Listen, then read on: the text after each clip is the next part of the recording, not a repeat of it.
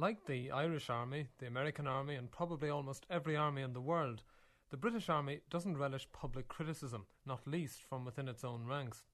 We've become used to the activities of the British Army in the North being criticised by politicians, or by civilians with a grievance, by priests or by social workers, by loyalists who demand more and tougher action by the security forces, or by nationalists who want less or more impartial action. In this programme, three soldiers who've served tours of duty in the British Army in Northern Ireland speak about the Army's aims and methods. All three have shared the horror and revulsion felt by their colleagues at the receiving end of a campaign of murder by bullet, booby trap, by landmine, and car bomb. But they've also acquired a considerable distaste for the counter methods of the British Army. All three have now left the Army after becoming disenchanted with the Army's role as peacekeepers and policemen in the North, and all to a greater or lesser degree now support the aims of the Troops Out movement in Britain. This programme isn't trying to suggest that many of the British troops who serve in Northern Ireland are unhappy with their lot. But as in any other army, if soldiers now on a tour of duty in the North are unhappy with or critical of their role, who is to know? Perhaps their wives, their girlfriends, or their mates back home. Perhaps, though this is less likely, some of their close colleagues. But a soldier is only really free to express his opinions the day he leaves the army. And in the case of the North, the cause of his criticism will then be not only in the past for him personally, but across the sea and far from his thoughts or any close contact as well. It's about five years since any of the soldiers who speak in this programme served their last tour of duty in the North, and so they've had a considerable time to think about what they went through. But to avoid too much theorising, with the benefit of hindsight, the soldiers concentrate on incidents and experiences from their period in the North and how they were affected by them. Dave Swingler now works as a photographer in Birmingham. At the start of his tour in Northern Ireland, he counted himself lucky to be able to live with his wife in married quarters in Derry, while serving with his unit in the Derry Strabane area.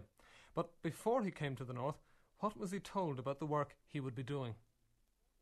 Well, quite a bit in, in, when we were really well into the training, but uh, after a period of time, uh, you know, sort of after after the first sort of five ten weeks, then we started doing things like CS gas training and riot training, and we were on a course. Um, it was a new course. In fact, it was experimental at the time. It was a thing called a shoot to kill course, which um, was uh, a new concept in in the army about um, limiting the amount of ammunition you could use to in in a situation and making trying to increase your your own accuracy with a rifle to make sure that you hit your target. As far as tactics to be used in Northern Ireland were concerned, you mentioned CS gas. What else were you told about the strategy you would be using on the ground and what you would be allowed to do and how you would do it? Um, well, not a lot really. I mean, we did uh, uh, about a week before we left for Ireland. Uh, we did uh, a, a, riot situation in Ireland, uh, sort of play acting on some streets, some streets of a, a disused airfield uh, between the buildings and that, and that was basically about it. Uh, apart from, as I say, this new shoot to kill course was specifically designed for Northern Ireland. What about the conflict itself? What what were you told to expect, or when you went out to Northern Ireland? What what picture did you have about what the army's job was? First of all, we were told they were doing a policeman's job out there, you know, and uh, I, I had a few reservations about that, you know, because I didn't think that armed forces should be doing a, a, a civil police job, if you like, you know. Did, um, you, did you feel this at the time, or was this something that, that grew on you as you were over there? Well, it was something that actually grew on me that when I was over there. But uh, I mean, to give a classic example, like you know, uh, uh, we well, first of all, that was the first thing I noticed when I got out there was that we wasn't in fact doing a police job because uh, if if policemen are in a way, in any way, impartial, you know, the fact is that the army was was not being was not being that. It was, uh, I mean, it was predominantly based in Catholic areas for a start off. secondly, uh, uh, there was w- positive discrimination. If you picked up somebody from the UDA, it was more than likely that they would be out and back on the streets within a couple of hours. But if you picked up somebody who was a Catholic, it was likely that they would be arrested, they'd be detained, and uh, in some cases they'd be interned. Well, was it not the case that um, the, the Catholics were more likely to be baddies? Um, uh, that's that was the sort of image that was the army tried, you know, tried to paint, you know. But the thing is, they can't tell you that you're doing a police policing job in uh, where where you're supposed to act impartial and just try and keep uh, law and order, you know, and then uh, and then turn around and tell it, well, you've got to stick mainly to this one uh, to this one section of the community, you know. We were told, told we were given a history lesson on Northern Ireland, and I can well remember being told that the Black and Tans, uh, uh, the reason they shot everything up while the um, while the uh, before 1921 was the uh, fact that uh, they were ex World War One servicemen who were trying to shoot at anything and did so when they got over there. You know, it's certainly been. I mean, there was certainly nothing about them. Uh, nothing about three quarters of them being actually recruited from Dartmoor or places like that. You know, and uh, I mean, I mean, the whole sort of structure was that uh, there was a conflict going on at the time, I think, and there was a split in the um, a split going on in one of the Republican organisations, and we were told in quite some detail how that split could be used. Uh, one of the things was like, you know, uh, uh, you could, uh, I mean, you could literally get sectarian killings done by picking somebody up and um, you'd arrest them and then you'd get them in for questioning and you'd say to them, let it drop slightly. Well, it was your mate down the road who told us uh, what you were, you know, uh, that you were likely to be doing something or something like that. And then, uh, you know, and then after you question them, you release them. In the meantime, you create an air of suspicion on this other bloke, you know. This would be people not on the other side of the religious divide, but people inside um, among Republican groups who were actually was the idea to sow suspicion among Republicans. Yeah, yeah. Well, we were given a, a detail into the sort of split light, you know, and uh, the the fact is that that that that sort of knowledge when you when you were questioning people, you know, could be used quite uh, quite effectively to that end, and uh, I've seen it done on a couple of occasions. The first time that Dave Swingler's unit came under fire was in Strabane. There, there had been a shot, but you couldn't tell where it had come from. Uh, an officer had been in a Land Rover and on a on a wrecked wreck site in the middle of Strabane. He come sort of. And there was a couple of kids on the other end of the building site, and this particular officer um, ordered ordered the Land Rover driver to drive over the building site, and he did so. And as as it, as it was happening, uh, as he was shoot um, driving over, the officer was stood up in the back with a Browning nine millimeter pistol, shooting at those two youths. And in fact, he shot one in the leg. Did you see this? Uh, yes, I did. And what happened? Um, he got up to the youth, and then uh, he, he obviously he wanted some sort of information or something. He refused to call uh, uh, ambulance or medical Saracen or anything to get this kid's leg wound dealt with uh, while he was um, and sort of sort of saying, well, I'll only call an ambulance if you give me. Uh, um, an idea of who's Republican around by where you live, sort of thing. And why, why, why in fact did he fire? Did he think that the youth had a gun? Um, I doubt it because, uh, but as I say, a shot had been heard, and and on the, I mean, once a shot, a shot has been heard, you know, generally nobody's going to question who's firing back, you know. In during your term in Northern Ireland, what kind of work were you doing? Uh, mainly photography um, for um, the regimental intelligence uh, people. Uh, some some work as a vehicle commander. Uh, I was a, uh, some work um, doing other odd jobs. Like you know, I, I tended to get transferred about once every six or eight weeks to different jobs. Um, how long, in fact, were you working for, for military intelligence? Uh, well, it wasn't military intelligence. What it was was the regimental intelligence, and uh, I, I, I did that for about four or five months, ph- photography wise. What did that involve? Uh, going, uh, taking photographs of suspects uh, wherever they uh, might be, um, running around left, uh, left, right, and centre. If there was a bomb, going in photographing uh, uh, either when a bomb went off or, um, or as in one case before the thing was exploded to see how it had been wired up. When you say um, photographing suspects, I mean, how did you go about doing that? Uh, in civilian clothes, in a plain clothes car, um, and be, be given a, an address where the suspect's likely to be, and then you'd be sent out with some photographic equipment to go and get a photograph of him. How many of you in the car? Two. Armed? Uh, one normally armed, one with a camera.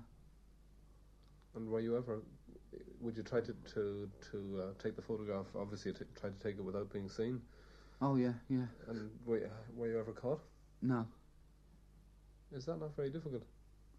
Uh, well, not really, no, because uh, I mean, when we went, say, across the border into Lifford to photograph, you know, we were never more than sort of uh, a mile or so away from the uh, the north, you know, Yeah. and it's quite easy to get in a car and get it to go.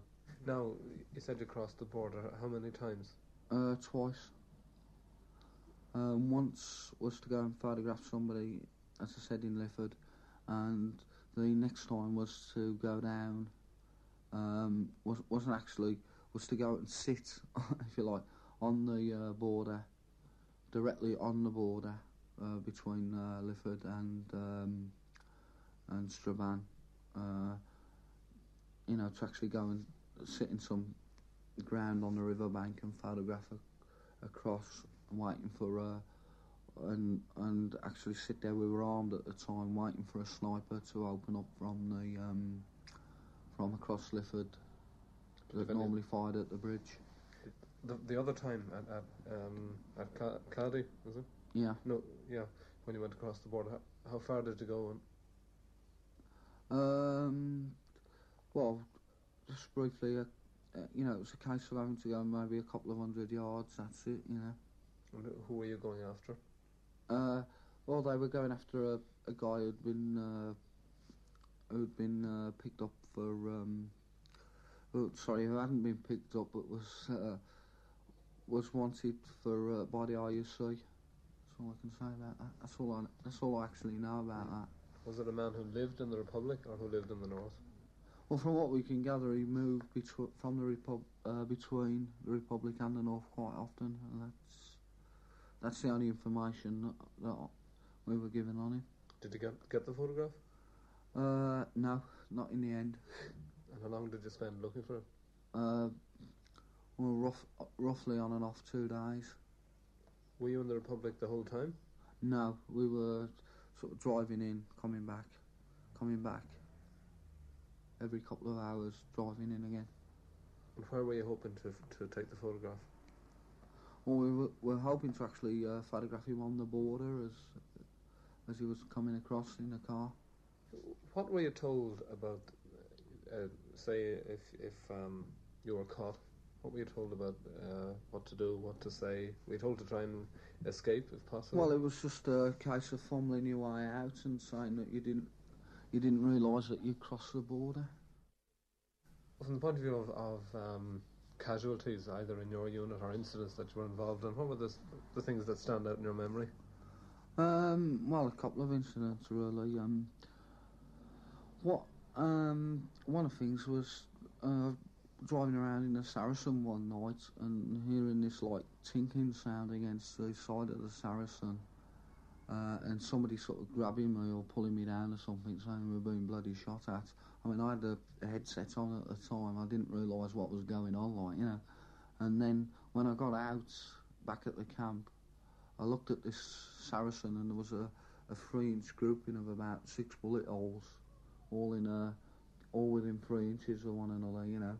And uh, it was perfectly accurate shooting. If the sniper had, had, had uh, adjusted his sights slightly and raised them up a bit, the thing is, it would have been my head, you know. um, uh, one of the other incidents uh, I remember was uh, I had to go down um, to uh, in, back down to Strabane from Derry after a guy had been shot do some pictures of the incident, like you know what had happened, and this guy had been shot through the head. He'd been stood under a street lamp or something, and he got shot through the head. And uh, I got there right, and I could just see this body on the floor and half his head out, like you know. And this guy had this, this sergeant who who came down with me. He knelt down and he was looking at something a bit yellow on the ground, and he put his finger in it, like you know. Then I promptly said to him, "Well, do you know what that is?" And he says, "No." I says, "Well, that's human brain after it's been shot out." And he sort of he he went off and sort of spewed up, like you know. But by that time, I'd been in Northern Ireland so long that uh, what was happening was that uh, I just wasn't being surprised or shocked or anything anymore. When when something like that happened, or you saw something like that, what what would have been your your reaction? Do you think if um, you had found somebody that if you saw somebody running away, or you that you thought had done it? Uh, well, I'd have probably crippled them or something. Yeah a soldier's reaction to bloodshed on the streets of Strabane. I asked Dave Swingler about the first time he opened fire. What was happening uh, was there'd been a shot fired at a patrol, and I was in the Saracen as vehicle commander, coming down another alleyway in Strabane, and uh, some some lads or something had started running away as they saw the Saracen. The shot was fired, and I was ordered by an officer once I told him that I'd seen those lads running away to open fire on them. Uh, I did so with the with the Saracen machine gun and uh, um, um, I shot a guy actually. I did shoot shoot a guy in the leg. When when you were shooting on that occasion and, and any time when a soldier is shooting, is, is the aim to shoot to kill? Normally, yes. But uh, in my in my particular case, you know, I didn't fancy having that sort of responsibility on my on my head. So what I did uh, was, in fact, I tried to, if I had to shoot, I tried to shoot to wound. I can remember from about six months after I got to Northern Ireland, thinking what a bloody mistake it was when I signed signed the papers. Um, Why? Why? Because I mean, here I was like you know, a sort of average Joe Bloggs in England, like you know, uh, and you know, here I was doing things that I wouldn't think of normally doing, you know. It, I certainly, if I, if I, if I'd have been in England, you know, and I certainly would, you know, there's no way that I'd have been allowed to carry the gun, let alone actually use the damn thing. So, when you say, what kind of things did you did you feel that you wouldn't have done if you were at home? What, what kind of things were, were getting were worrying you? Well, sort of thing like you know, if it was went to search a house, you know, I mean you you know you wouldn't just politely knock at the door. You'd break the bloody door in, or you'd go through a window or something, you know. And I thought I I keep thinking, you know, I kept think, sort of thinking to myself, well, if I was in England, you know, I'd be I'd and it, and uh, this was say the local police or something, I'd be right bloody well up in arms about it. And yet, because it's Northern Ireland, you know, people over there have basically got no rights of protection on their uh, on their property. One of the main flashpoints in relations between troops and civilians, and a frequent source of complaints, is the arrest and detention of people by the army. um, the spread eagling uh, of people uh, against the walls happened, and uh, one guy was sort of spread eagled, and uh, he's a very short guy, fat, you know, and apparently he had a heart condition, and he carried, he got in his pocket one of these cards that people take into that sort of diabetics or whatever take into chemists to get insulin, things like that, you know. And he got one of these for the particular drugs he needed to, and also to prove that he had a serious heart condition. He was spread eagled, um, um, and then he he said to the soldier, particular soldier who was guarding him, "I've got a heart condition. Uh, there's a card in my pocket." This soldier then uh, sort of turned him round, looked at the card, and sort of chucked it on the ground and started hitting him in the chest with the baton. And Were you standing by?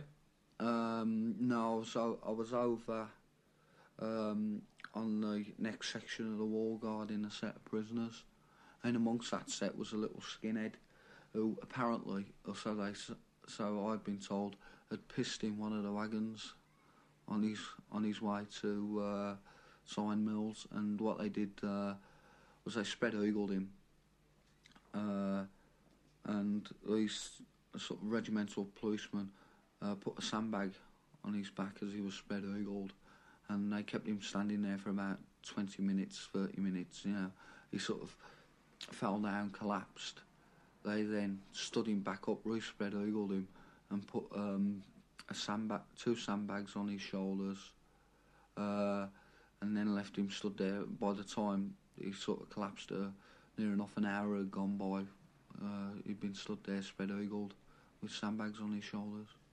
I've seen one guy who had the sort of um, nose, his nose smashed in and all his face smashed in, and they'd spread eagled him. Obviously, as they'd arrested him, they'd just, they'd done this to him, like you know, and uh, the medical officer simply took a look at him and said, "Oh, I see he's got a bit of a headache," and and you know, I mean, the guy's got a, a blood sort of dripping all down him and everything. And all the medical officer said was, "Oh, I see he's got a bit of a headache. I suppose I better see him first. So when you began to get uh, began to have reservations about the army in Northern Ireland, what, what were the, the elements of, of your worry apart from was it rough treatment of of Catholics who were being questioned, or what other things were involved? Well, I mean, uh, a whole load of factors. Um, one, I got a wife who was living in married quarters in Northern Ireland who tried to commit suicide twice. Uh, two, um, uh, sort of, I was increasingly find, finding that uh, sort of situation where if anything happened, you know, I, I just sort of didn't react like a human being. I was reacting more like uh, uh, like an animal. I mean, that incident with the guy um, who had, who'd had his brain shot out. You know, I mean, I didn't even feel sick at that. You know, uh, other certainly other incidents like you know where uh, um, to Oh, to give a clear example, um, I was on guard duty one night and I was really tired. You know, I'd done about, uh, I'd, I'd done somewhere in the region of about 60 hours that week, 60, 70 hours on and off. I hadn't had a good night's sleep in about two months, you know. And uh, uh, what happened was I was in this Sanger affair, like, you know, and uh, up at Sion Mills, and what happened was I started to imagine the camp was being attacked, you know. Out, I mean, outside of the camp, there was a couple of outside the Sanger in the field. There was a couple of logs, you know, um, and I got the sort of impression that I kept seeing things move behind these logs, sort of things. I mean, at that stage, I was sort of total bloody nervous wreck, like you know. What about the other soldiers who are uh, obviously a lot of you would have been under strain? Um, w- would you say that there would have been many others who were uh, who who were suffering, whose nerves were suffering? Well, I can give an example of that. Um, uh, there were five of us originally joined up who were, who were all good friends, right? Uh, two two of them got out. They pulled rifles on NCOs and were sent off to mental homes. Uh, one of them tried to commit suicide. Uh, I got out. I got out because my nerves went sort of more or less completely, you know, and uh, and and the one lad, uh, well, he he was still in when I I um when I left, but he was actually still waiting for his discharge papers to come through, and he like me had signed on for nine years. And a short time later, Dave Swingler's career in the army came to an end. There are now only 11,500 soldiers in Northern Ireland. The number of troops was at its highest in 1972, when reinforcements brought the total to over 21,000. Lloyd Hayes, now a mechanic and musician in London, was a member of one of the reinforcement units sent over from the British Army on the Rhine for what was called Operation Motorman, the opening up of the so called no go areas in Belfast and Derry. The atmosphere in Belfast, when the unit first went out on the streets, was tense. I remember the first time we went on the street was a night. Think we went out about 10 o'clock or so, and um, apparently was out to some riot or somewhere or something in Belfast itself. And um, we went to a car park, and there's a number of disused buildings immediately across the road from the car park, and apparently there were people in the building who had fired on. I think what ha- what had happened was a group of people were in a square or something opposite the car park, and either a bus or something had been hijacked and set on fire, and um, we, in fact, were brought out to support the soldiers who were already on the scene, and um, we were in this car park, and we are just sitting down there. We could hear firing and so on going on. Um, um, must admit, I was, you know, really shit scared. I mean, for the first time in my life, I, okay, we all seen sort of, you know, war films, and it's a totally different situation sitting back in an armchair, watching John Wayne or whoever, you know, firing away. But when you can hear firing and shouting and noise, and it was very confusing.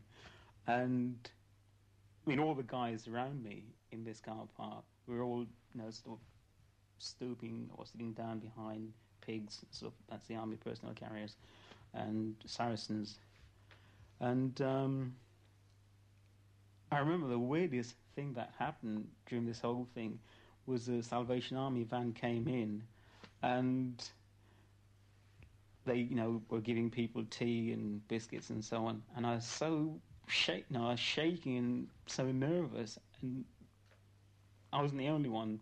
In fact, I remember one of my best friend. We were sort of, you know, both sitting together, and like everybody, most of the other guys were rushing out to get their tea and biscuits, and I mean, we were so scared that we almost you froze to the spot that we were sitting on, and um, it wasn't until like everybody had been up and got their tea and whatever you, we somehow managed to pull ourselves together and went and got a cup of tea. I gather there was this incident too which landed you in hospital. What what happened that time? Yeah, we're out on a sort of a night lookout out on a farm, and um, what happened was that we were taking over from another patrol. It was sort of near the border, and um, they, having been there for I know some two three hours before us, should have cleared the area completely, including the barn that we were going to stay in. I think what had happened was that when they got there early in the well, sort of just up after dusk, they stayed out in the fields and didn't go into the farm farmhouse. And um, we sort of went there or took over from this other patrol, assuming that they'd cleared not just the field itself, but all the. I think there were about two or three sort of you know, old farm buildings in around the area, and we assumed that they'd clear all of them. And it turned out that the one that we decided to stay in, they hadn't. And um, I went in with a corporal and two other guys, while the rest of the yeah, the rest of the guys were you know, sort of stationed in various different positions, and um, the idea was that we'd use the barn as a sort of like rest place. So in between, you know, periods of duty, you know, when you say come in for a rest, you'd sort of go and just have a rest in there. Anyway, we went into this barn, and um, the corporal went in, of walked around, and I went in with a radio pack on my back, and um, I saw this. I think it was a five-gallon sort of drum type thing, and um, went to sit on it, sort of, you know, leaned it over, and um, that was about it. I remember actually starting to lean it over, and that was it. Next thing I sort of a mighty sort of flash, and next thing I knew, I sort of woke up, you know, in a hospital with my sort of right leg completely covered in bandages. But despite being the victim of a bomb attack, Lloyd Hayes became critical of what he saw as excessive force being used by the British Army, especially in Catholic areas, and his disenchantment with what he was doing began to grow. It's a whole number of different things. Um, one, what the army or the army's role in Ireland, I could see the army had done similar, have been involved in similar situation in Africa. It is correct to say that Ireland perhaps was the first um, British colony, and at the moment is almost the last. And in all the colonial struggles that have taken place in, say, the last 25 years or so, the British Army has acted in exactly the same sort of way that it's now acting in the north of Ireland. And looking at that, those sort of things, I could see the interconnection. And on that ground, or for those reasons, I started to become even more disillusioned.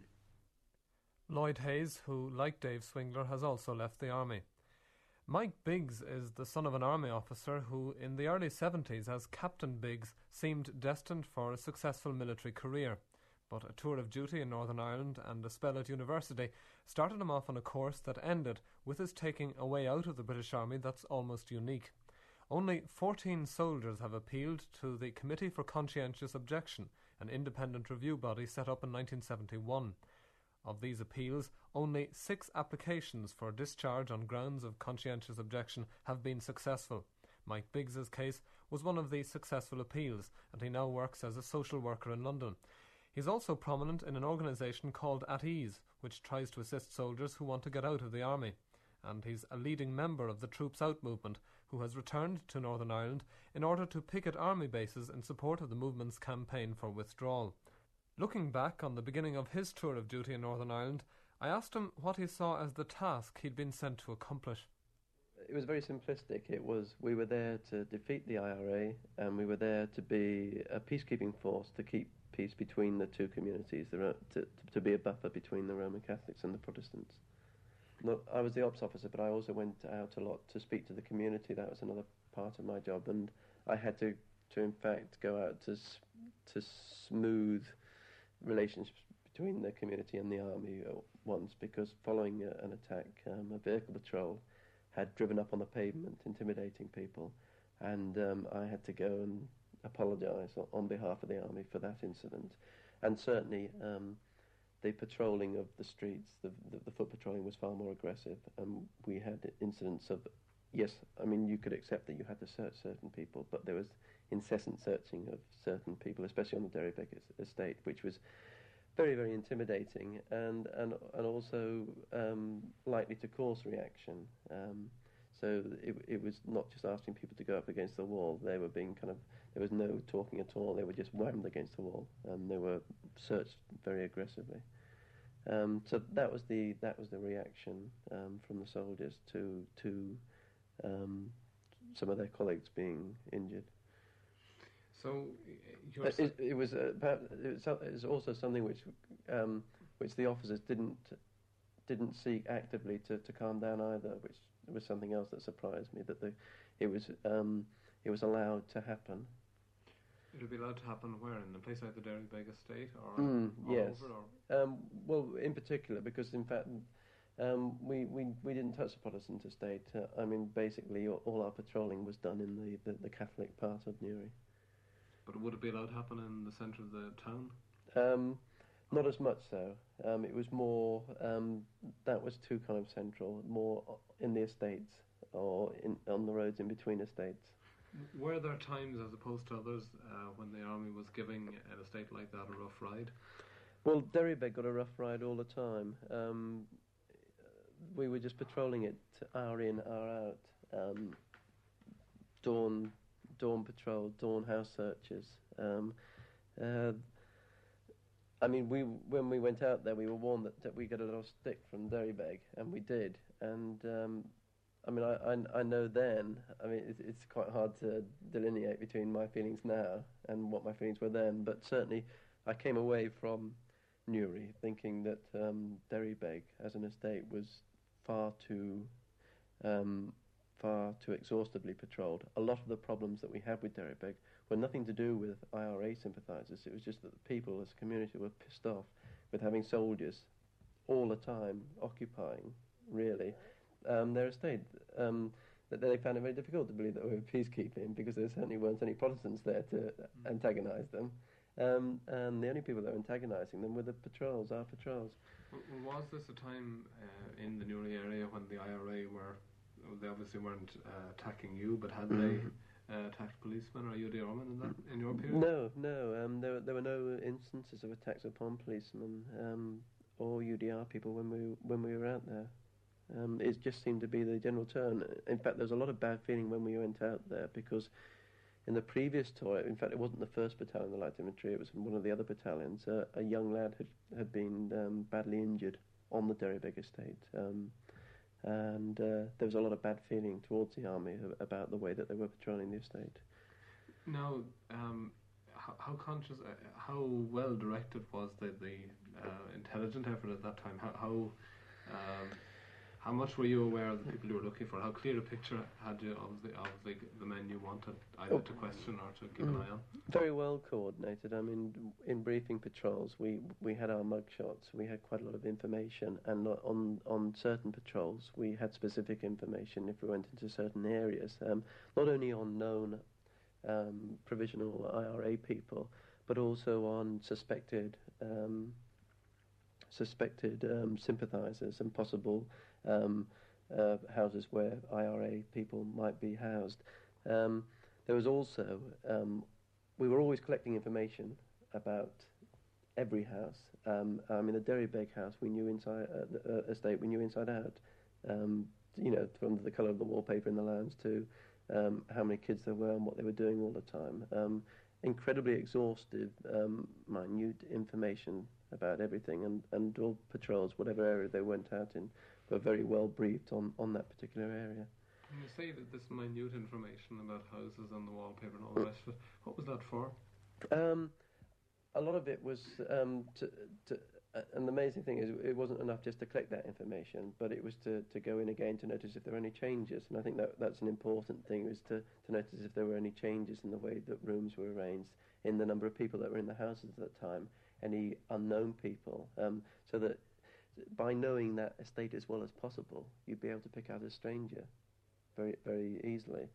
Um, not only was there that kind of intelligence, but there was also the intelligence that we were getting from the RUC and from the, the Milo, the military uh, liaison officer, um, um, because we were working in the same area as Nairac was, was working. Um, and so we had a lot of contact with our the guy that was doing that um, job when we were there, which was very much picking up information in pubs um, uh, and then bringing it back to us um, to act upon.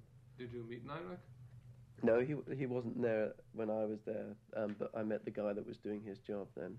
Um, Now, um, when were the seeds of doubt first sown uh, about the army's role? Was it did it take a few weeks in Newry, or Um, no, I think um, I think it was towards the end. Um, as I said, I went away from, from Ireland, from Newry, thinking that the Derrybeg Estates in particular had been um, excessively patrolled and that I couldn't really see it as a peacekeeping force.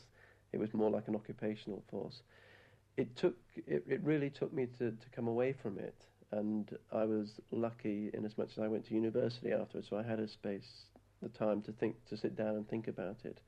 Um, the seeds of doubts were sown while I was out there um, over no specific incident. I think through talking a lot with the community, to seeing how much we were mistrusted, um, kids my own age, um, who I just couldn't talk to because they were so suspicious of me as a of what I um, uh, what I was um, um, that I was an army officer, that I was dressed up in uniform with a with a weapon. They just couldn't believe that I was genuinely interested in in the problems that they were having. So I, I mean, there were lots of little things that gradually kind of built up a picture which I took away from me, feeling that, um, as far as I was concerned, my own involvement with the army, um, I found um, I, I found untenable, and also to begin to thinking about the actual army's presence in in Ireland. I, I, I could I saw it as counterproductive, in fact. are you saying that that barrier, the barrier of you, the man with the uniform, uh, the member of the British Army with the gun, was you were never able to get over that to the Catholic population? Not at all. And uh, I, I did try very hard. I mean, quite often when I went out on patrol, my soldiers, you know, thought I was a head case for try, for wanting to talk to to, to people. Um, all they wanted to do to them was search them and then move on. Um, but I, I was genuinely interested. I did go out to Ireland. Uh, however, I mean, I, I can see that I was very naive um, now, but I did go out thinking that I was a peacekeeper. Um, and I certainly came away questioning my own peacekeeping role and the army's peacekeeping role out there.